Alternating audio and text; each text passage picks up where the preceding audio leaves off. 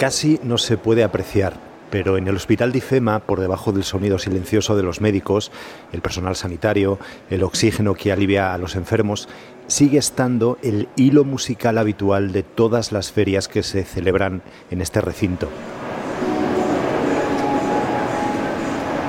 Sí, sí, sigue sonando, Carlos.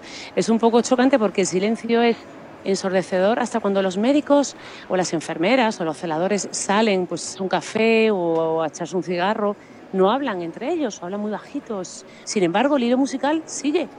Entonces es un hilo musical un poco chocante porque, bueno, lo que tienen los hilos musicales, ¿no? Belén Fernández es periodista del país de la sección de vídeo. Hoy ha estado en IFEMA con el cámara Álvaro de la Rúa porque en las últimas horas de allí nos llegaron estos otros sonidos de sanitarios cambiándose hacinados en un espacio muy pequeño o de colas para recoger equipos. La verdad que no hemos tenido esa, esa impresión de caos organizativo. Nos dicen que es el primer día de organización, con lo cual eh, es verdad que no hemos visto esas colas y no hemos visto tampoco un lío organizativo muy grande. ¿Habéis podido hablar con alguno de los responsables del hospital? Hemos hablado con Fernando Prados. Él nos ha reconocido eh, que han sido pues, días eh, caóticos. nos encontramos con que, bueno, pues no sabíamos muy bien eh, cómo presentar a los profesionales la atención en ese tipo de, de lugar, ¿no? Ha habido sobre todo caos en, al- en los EPI, en el traje de protección individual. Pues no han sido suficientes para que todos los profesionales sanitarios al mismo tiempo los utilicen. No así en mascarillas y guantes. Y luego también nos ha reconocido eh, ese problema que tienen en la logística de cómo ponerte el traje. Es decir, Sí. que se armaban colas y aglomeraciones del personal sanitario Sí, a ver, al ponerse los nosotros, trajes. eh, en el IFEMA no hay vestuarios porque no es un sitio adaptado para que haya vestuarios. Otro de los problemas que estos últimos días eh, los sanitarios que estaban allí mencionaban era que las camas UCIs no estaban activas. Eh, ¿En eso os ha contado algo? Sí, nos ha contado que las camas UCI van a empezar a, trabajar mañana. El problema que él nos ha dicho es que eh, aquí han llegado muchos pacientes con leves y moderados. Es decir, cuando, ante- cuando se han visto que su enfermedad se agravaba, como es esas UCI todavía no funcionaban bien, esos pacientes que se ponían más malitos aquí los han derivado otra vez al hospital. Entonces no querían saturar las UCIs aquí. Hasta que no ha estado todo listo, no han empezado a funcionar.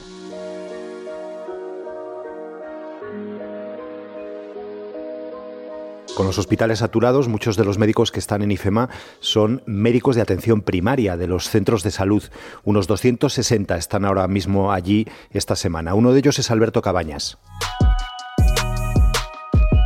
¿Qué te esperas encontrar en tu próximo turno cuando llegues a IFEMA? Esa es la gran pregunta que nos hacemos los que vamos cada día. Hoy estaba hablando ahora con unos compañeros y no había ni siquiera planillas todavía de a qué control o a qué parte de cada pabellón va cada persona, con lo cual cada día vamos sin saber muy bien qué nos vamos a encontrar. Alberto, el principal problema que tú ves es ese. Llegas allí y ¿qué haces? ¿Quién te dice qué hacer?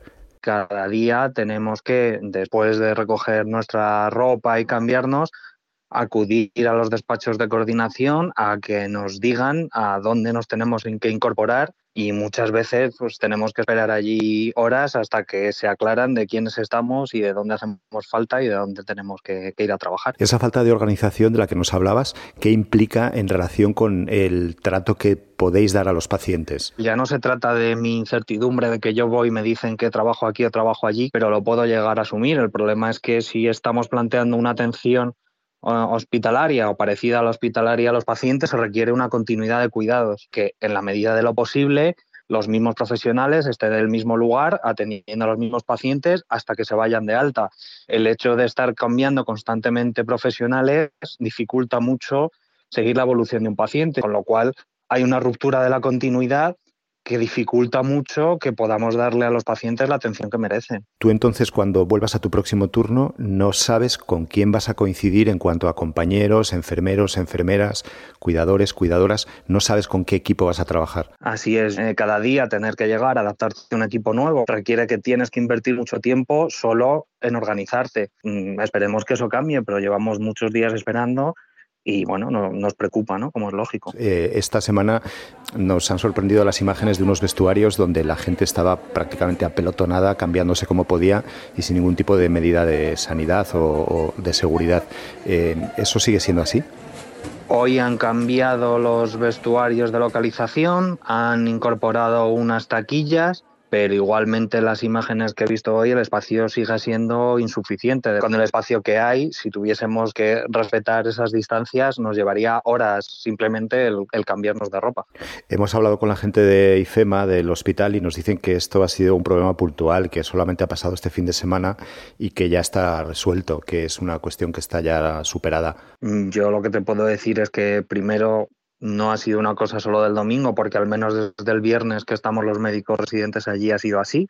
Entendemos las limitaciones de espacio, pero bueno, creemos que hay que intentar ir avanzando en eso porque cada día que pasa y no estamos tomando las medidas para mantener las distancias, es un día que estamos aumentando el riesgo de contagio entre nosotros. ¿Tenéis los equipos suficientes para trabajar? Equipos en cuanto a protección, en general sí. Si me consta que ha habido algún problema que sí que ha sido puntual en el que algunos de los equipos que se facilitaban no tenían la impermeabilidad suficiente, aunque creo que finalmente se pudo solventar. Las instalaciones en las que están los pacientes eh, cumplen un mínimo, incluso dando por hecho que este es un espacio muy particular, muy de emergencia, muy especial. Yo creo que esa situación sí que ha mejorado. Si es verdad que el primer pabellón que se habilitó, que era el número 5, no eran unas instalaciones muy adecuadas, hicieron muy deprisa, no había biombos de separación, no había baños para que los pacientes se pudiesen asear. Creo que eso sí que ha mejorado y se han intentado construir unos módulos, pues bueno, un poco más dignos y que permitan una atención, pues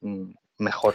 ¿Qué sucede si un paciente empeora en su estado de los que ingresan en un estado leve o con pocos síntomas y hay que, hay que trasladársele a la UCI? Ahora mismo el hospital no tiene capacidad de atender a un paciente que entra en estado crítico, es decir, un paciente que consideramos que si se pone peor es candidato a tener cuidados intensivos, ahora mismo no disponemos de ello.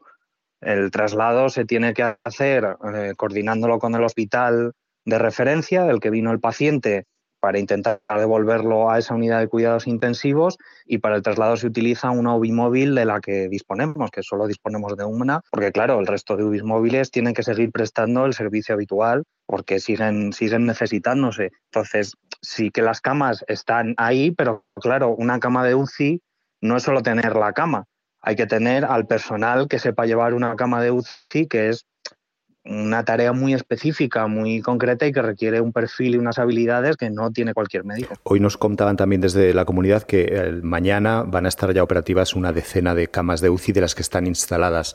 ¿Crees que eso va a arreglarse? ¿Que eso se va a solucionar? Yo espero sinceramente que sí, porque realmente es una necesidad. Podemos ver complicaciones a los 7, 10 o incluso 14 días del desarrollo de la enfermedad, con lo cual a nosotros nos parece importantísimo disponer de ello. Pero quizás si todavía no estaban disponibles o no era posible, no habría que haberse apresurado a aceptar tantísimos pacientes. Cuantos más tienes, más probabilidades tienes de que uno eh, esté crítico.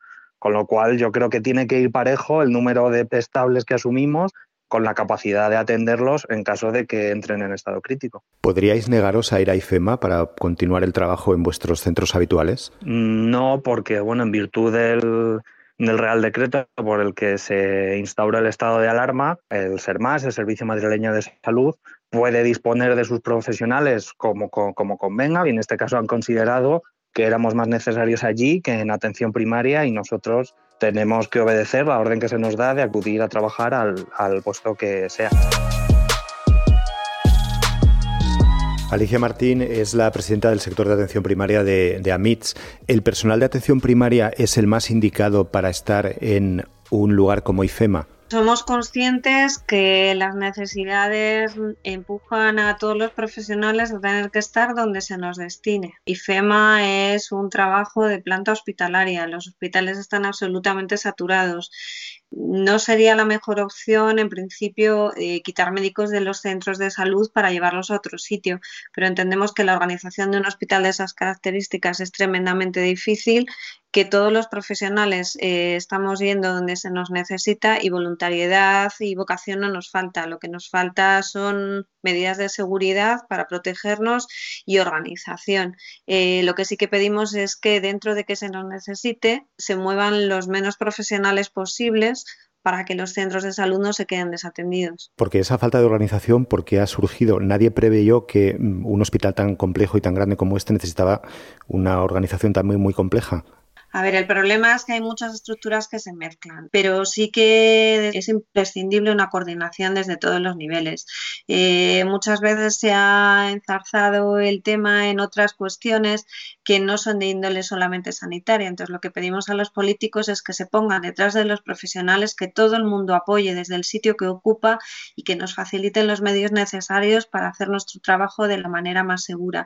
Que lo esencial ahora es salir de esta enorme crisis sanitaria y salir con el mínimo daño posible. Un enfermo eh, que entra con síntomas leves, por la situación en la que está ahora mismo las condiciones eh, sanitarias en, IFEMA, eh, le puede perjudicar el hecho de estar allí, es decir, puede agravarse su enfermedad por cómo están las condiciones en IFEMA. En principio, la mayoría de los enfermos eh, están tratados por atención primaria, que está haciendo una labor de contención y de eh, minimización de las urgencias en hospital absolutamente encomiable. Eh, por eso es tan importante que no se desmantelen los centros de salud y que se cierren los, los mínimos posibles, porque prestamos muchísima atención telefónica, muchísima atención a las complicaciones y a otras patologías que ha habido siempre y que sigue habiendo.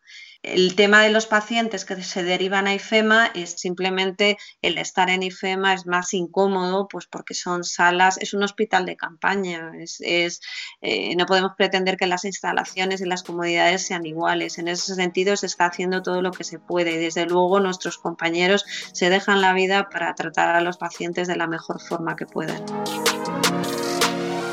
Esto es Crónicas de un Virus. Soy Carlos de Vega, los mandos técnicos José Juan Morales. A nuestro correo audio arroba nos escribe hoy Bert Hellinger desde Puebla, en México, temiendo por el sistema de salud de su país frente a la pandemia. De esto hemos hablado hoy, de la calidad del sistema de salud. Queda un día menos, mañana pasarán más cosas. Gracias por escuchar.